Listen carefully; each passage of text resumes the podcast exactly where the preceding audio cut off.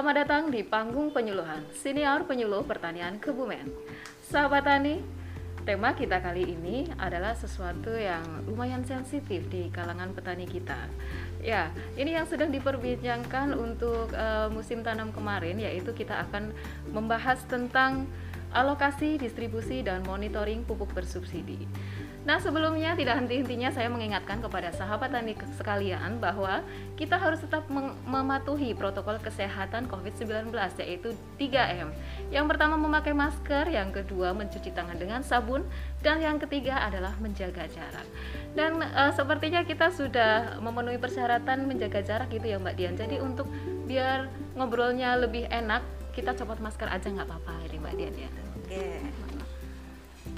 Ya, sahabat tani, telah hadir bersama saya Kepala Seksi Pupuk Pestisida dan Alsintan Bidang Sarana Prasarana dan Penyuluhan Dinas Pertanian dan Pangan Kabupaten Kebumen Beliau Ibu Dian Pratama Jati SE Semangat pagi Mbak Dian Pagi Mbak Ya semangat pagi ya, selalu semangat ya Mbak Dian ya, ya. Ini saya panggilnya Mbak aja maaf ya, ya. Gak apa-apa ya, Gak karena apa -apa. Mbak Dian kan kelihatannya masih muda sekali. Seumuran ya, bahkan kayaknya lebih tua saya ini. Ya Mbak Dian, ini kita akan membicarakan sesuatu yang uh, lumayan sensitif kayaknya ini untuk kalangan sahabat tani kita semuanya ya. Jadi uh, kita harus hati-hati kayaknya Mbak Dian ya. Ini kita akan uh, mengangkat tema alokasi, distribusi dan monitoring pupuk bersubsidi. Nah Mbak Dian, ini ngomong-ngomong tentang pupuk yang sekarang uh, lumayan lagi di uh, uh, dibicarakan karena ya. kemarin uh, keluarnya surat edaran per 1 September 2020 bahwa untuk penebusan pupuk bersubsidi harus menggunakan kartu tani wajib ya Mbak Dian ya. Jadi yang belum mempunyai kartu tani pun itu tidak bisa menebus pupuk bersubsidi. Kalau untuk alokasinya ini, sebenarnya mekanisme dari alokasi pupuk bersubsidi itu sendiri gimana ini Mbak Dian? Oke, kalau kita bicara tentang pupuk bersubsidi Mbak, Ya. Jadi pupuk bersubsidi itu kan tidak hanya menjadi kewenangan dari Kementerian Pertanian. Jadi kalau kita bicarakan tekanan tentang mekanismenya, uh, di situ ada untuk Kementerian Pertanian untuk penyediaannya ya. dan pengalokasiannya. Alokasi. Kemudian yang kedua ada dari Kementerian Perdagangan, itu diatur di Permendaknya itu tentang penyalurannya kemudian ada juga uh, himbara himpunan bank negara. Yeah. itu untuk uh, penyediaan kota setting kuotanya kemudian untuk penyediaan edisinya itu menjadi kewenangan dari himbara. Kalau di kita itu berarti di BRI. BRI gitu kan. Kemudian yang keempat itu ada dari pupuk Indonesia. Itu penyediaan pupuk bersubsidinya jadi ada empat ini yang uh, ada empat institusi. Ada empat yeah. institusi yang untuk masalah pupuk di bersubsidi Indonesia, pupuk yeah. bersubsidi ya tentunya bersubsidi. pupuk bersubsidi. Nah kemudian untuk alur distribusinya ini bisa sampai ke tangan petani itu awalnya dari mana ini Mbak Dian? Kalau kita bicara tentang alurnya, berarti kita tidak bisa lepas dari yang namanya RDKK. RDKK. Jadi RDKK. petani itu yang berhak mendapatkan pupuk bersubsidi adalah petani yang telah tergabung dalam kelompok tani ya Mbak. Yeah.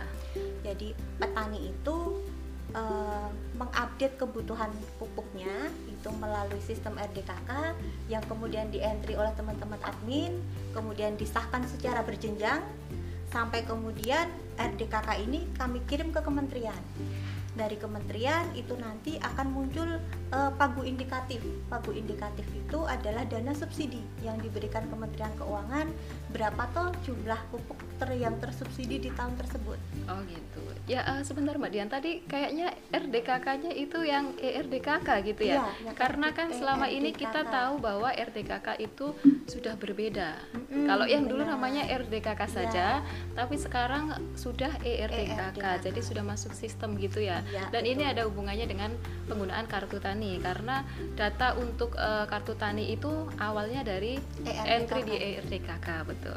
Oke ya uh, dan sekarang ini saya mau nanya sebenarnya agak sensitif ini Mbak Dian nih tentang kelangkaan pupuk.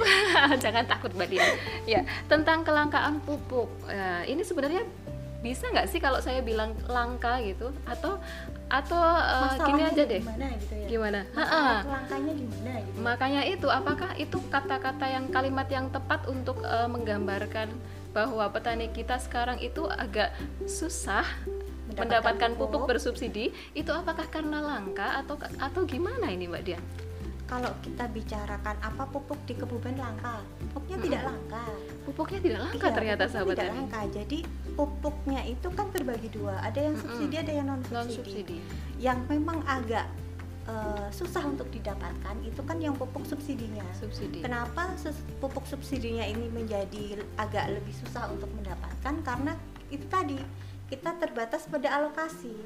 Alokasi itu adalah jumlah pupuk yang telah tersubsidi kita juga hmm. terpatok pada pagu indikatifnya. indikatifnya.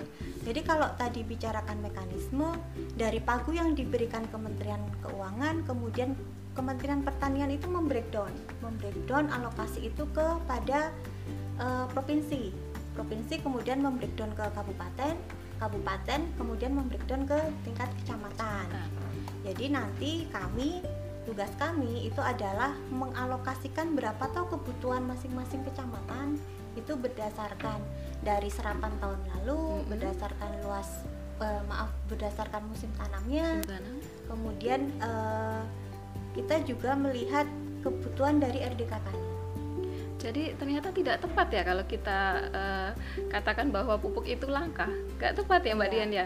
Karena tidak langka, masih ada. Pupuk. Karena ya ternyata kita mengatakan bahwa pupuk langka itu ternyata tidak tepat ya, kurang tepat ya Mbak Dian karena iya, jadi, memang pupuknya itu sebenarnya ada. Kalau langka ada. itu kan berarti pupuk barangnya tidak ada gitu ya. Iya. Cuman karena terbatas karena apa tadi mbak alokasinya. Karena alokasinya yang terbatas. Nah gitu sahabat tani. Jadi pupuk itu sebenarnya tidak langka. Cuman tadi kan pupuk di Indonesia sebenarnya ada dua ya yang bersubsidi dan non subsidi nah untuk petani kita itu sudah kebiasaan dengan pupuk yang, yang bersubsidi. Ya. makanya ketika pupuk bersubsidi itu e, menebusnya harus menggunakan kartu tani dan alokasinya terbatas itu mereka mengatakan bahwa pupuk langka. Sebenarnya tidak ya sahabat tani? Perlu diingat itu. Ya untuk e, Mbak Dian untuk tadi kan sudah dijelaskan bahwa penyebab bukan penyebab kelangkaan pupuk ya. Ini saya jadi bingung mau menanyakannya. Jadi uh, penyebabnya bukan penyebabnya juga. Aduh, saya jadi grogi ini. jadi artinya artinya itu pupuk itu sebenarnya nggak langka tapi karena keterbatasan alokasinya, alokasinya, alokasinya gitu. Karena alokasi itu kan terbatas pada berapa tuh dana yang diberikan nah, untuk itu. mensubsidi Nah, itu dan dan kalau misalkan petani itu tidak bisa mendapatkan pupuk bersubsidi, masih ada pupuk yang non subsidi. Masih bisa dijangkau juga ya, Mbak Dan Dian. kita pastikan kemarin di semua produsen bahwa pupuk yang non subsidi itu tersedia dan cukup pastinya dan cukup, ya dan, dan cukup. cukup. Iya. Nah, jadi, jadi kalau dikatakan langka pupuknya tidak langka. Tidak langka. Hanya memang untuk pupuk bersubsidi kami terbatas alokasinya karena e, alokasi itu mengacu pada berapa yang pemerintah berikan dan ya. Karena kan pemerintah ya namanya memberikan subsidi kan tidak semua ya Mbak iya. Dian ya. Jadi e, namanya subsidi itu kan termasuk bantuan gitu ya. Bantuan dari pemerintah jadi tidak 100% ya sahabat tani. Jadi tidak perlu e, uh, tidak perlu khawatir. Untuk sahabat tani semua yang ada di mana pun anda berada tidak perlu khawatir untuk kelangkaan pupuk karena sebenarnya pupuk yang non subsidi pun ada gitu. Nah jika sahabat tani ingin mendapatkan pupuk yang bersubsidi itu syaratnya tadi ya menggunakan kartu tani. Iya. menggunakan kartu tani dengan mendaftarkan diri ke kelompok tani kemudian uh, di rekap oleh admin kecamatan iya, gitu ya admin kecamatan dan kemudian diupload ya. ke sistem ERTK kan ada pengesahan berjenjangnya ada pengesahan berjenjangnya juga dari uh, admin, admin kemudian ke ke, ke koordinator, koordinator ya. kemudian ke kabupaten ya. kemudian kami kirim ke kementerian oh gitu baru nanti uh, terjadi ngeling gitu ya sama Simpi kalau nggak iya, salah. Jadi Simpi. nanti BRI itu hmm. yang men-setting kuotanya. Oh, jadi setting kuota tersebut itu uh, dari BRI. Iya, nah, ada itu... di BRI. BRI yang menyeting kuotanya, kemudian uh, agar kuota ini bisa muncul di kartu tani, hmm. BRI men-setting. Jadi ketika hmm. nanti petani menggesek di edisinya, hmm. itu muncul berapa toh uh, kuotanya mereka jadi ini kalau misalkan terjadi seperti yang uh, dikatakan banyak petani di sini bahwa adanya kelangkaan pupuk itu uh, lebih tepatnya apa sih ya bilangnya? Jadi petani terbatasnya, itu terbatasnya, terbatasnya. gitu ya terbatasnya pupuk bersubsidi. yang perlu dicatat adalah yang terbatas adalah pupuk bersubsidi. Kalau yang non subsidi cukup ya cukup sesuai dengan yang dibutuhkan iya. oleh petani kita. Jadi sebagai informasi tahun 2020 itu hanya 52% dari pengajuan RDKK kita alokasinya. Nah 52 persen hanya iya. setengah saja sahabat tani ternyata Jadi tidak bisa 100 persen 2020 itu hanya 52 persen mm -hmm. dan di tahun ini hanya 65 persen untuk tahun 2021 iya. 6 tapi lumayan meningkat berarti ya Mbak Dian ya. Tapi nah. meningkatnya di pupuk organiknya Mbak, itu mungkin yang perlu dicermati bersama. Oh gitu, ya. jadi uh, mungkin upaya pemerintah juga salah satunya agar petani kita go organik gitu ya, untuk tidak ke ketergantungan dengan pupuk kimia. Ya, Dan jadi, sepertinya untuk dosis urea atau apa juga kemarin ada yang dikurangi iya, gitu ya. Otomatis kan dari kan kita berkurang hampir 100 kilo. Hampir 100 kilo, lumayan juga. Tapi bagus juga ini sebenarnya jadi, untuk petani program kita. pemerintah kan sebenarnya kita untuk uh, memulai memulai untuk penggunaan pupuk yang organik Betul Jadi sekali. berdasarkan penelitian dari Balai Penelitian Tanah itu uh, tanah di kita itu sudah sangat jenuh sama pupuk kimia. kimia. Jadi untuk alokasi 2021 memang lebih banyak kepada pupuk yang organik. Organik. Termasuk yang pupuk organik cair ya. Sekarang iya, sepertinya untuk, sudah disubsidi iya. juga ya.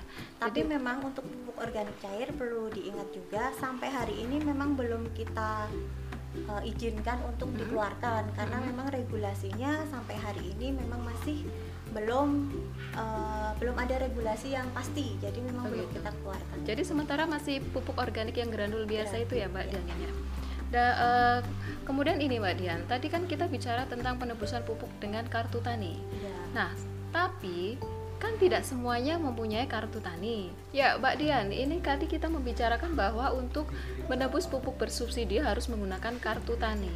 Nah, ini kan ada juga petani yang belum mempunyai kartu tani. Entah itu alasannya apa ya. Tapi ini kan bisa apakah masih bisa e, menggunakan secara manual sementara kemarin ada surat edaran per 1 September harus wajib menggunakan kartu tani. Jadi gini Mbak, untuk yang tahun 2021 ini keluar permentan baru, permentan yeah. 49 2020. Jadi di situ disebutkan bahwa penebusan pupuk bersubsidi dapat menggunakan kartu tani. Dapat. Jadi dapat. tidak semuanya tidak selalu. Uh, memakai kartu tani. Yeah. Ada dua macam penebusan. Yang pertama menggunakan kartu tani, yang kedua penebusannya secara manual. Kalau menggunakan kartu tani, petani datang ke kios, kemudian petugas kiosnya menggesek ke edisinya, kemudian memasukkan pinnya itu sebagai dasar transaksinya, kan yeah. seperti itu. Kemudian kalau yang manual, petani itu uh, di permentannya itu disyaratkan ada dua hal.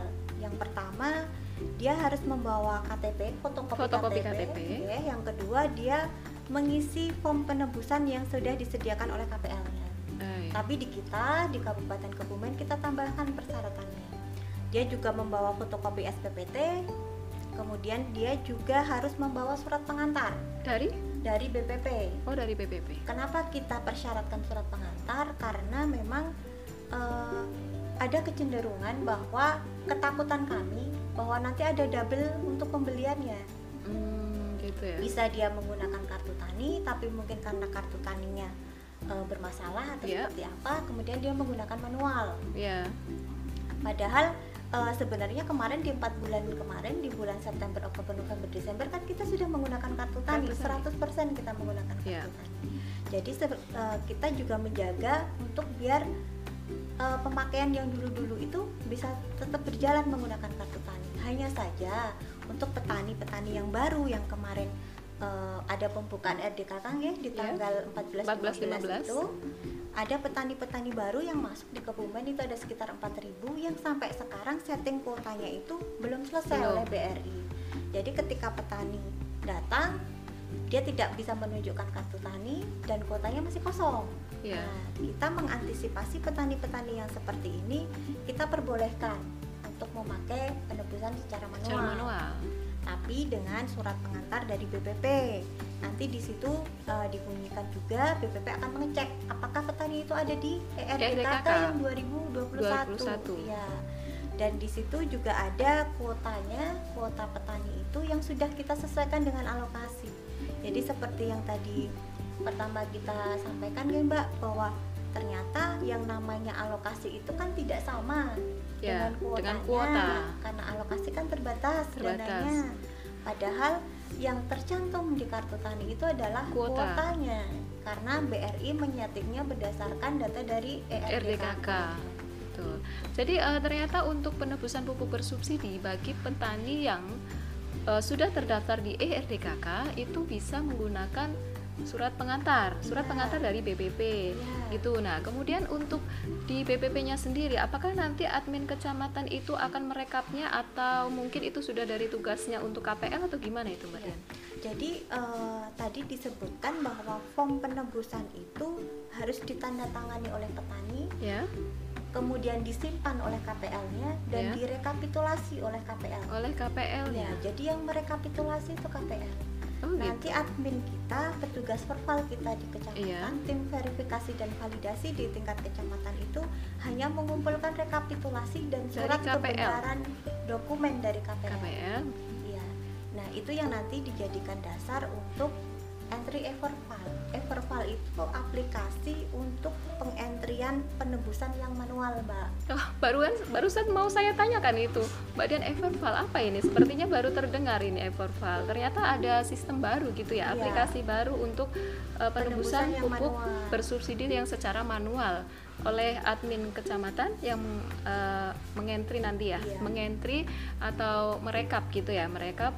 Kemudian nanti ngeling juga ke BRI-nya atau ke mana ini sistemnya? Jadi begini, Mbak, karena untuk yang penebusan pakai eh, kartu tani Ya, itu kan sebagai dasar pembayaran subsidinya Mm-mm. itu sudah bentuknya print out print dari out BRI. dari BRI. Nah, untuk penebusan manual itu nanti dasar dasar pembayaran subsidi untuk yang penebusan manual. Ya, Jadi nanti petugas kami, petugas eh, tim verval kecamatan itu mengentri setiap bulannya mm-mm.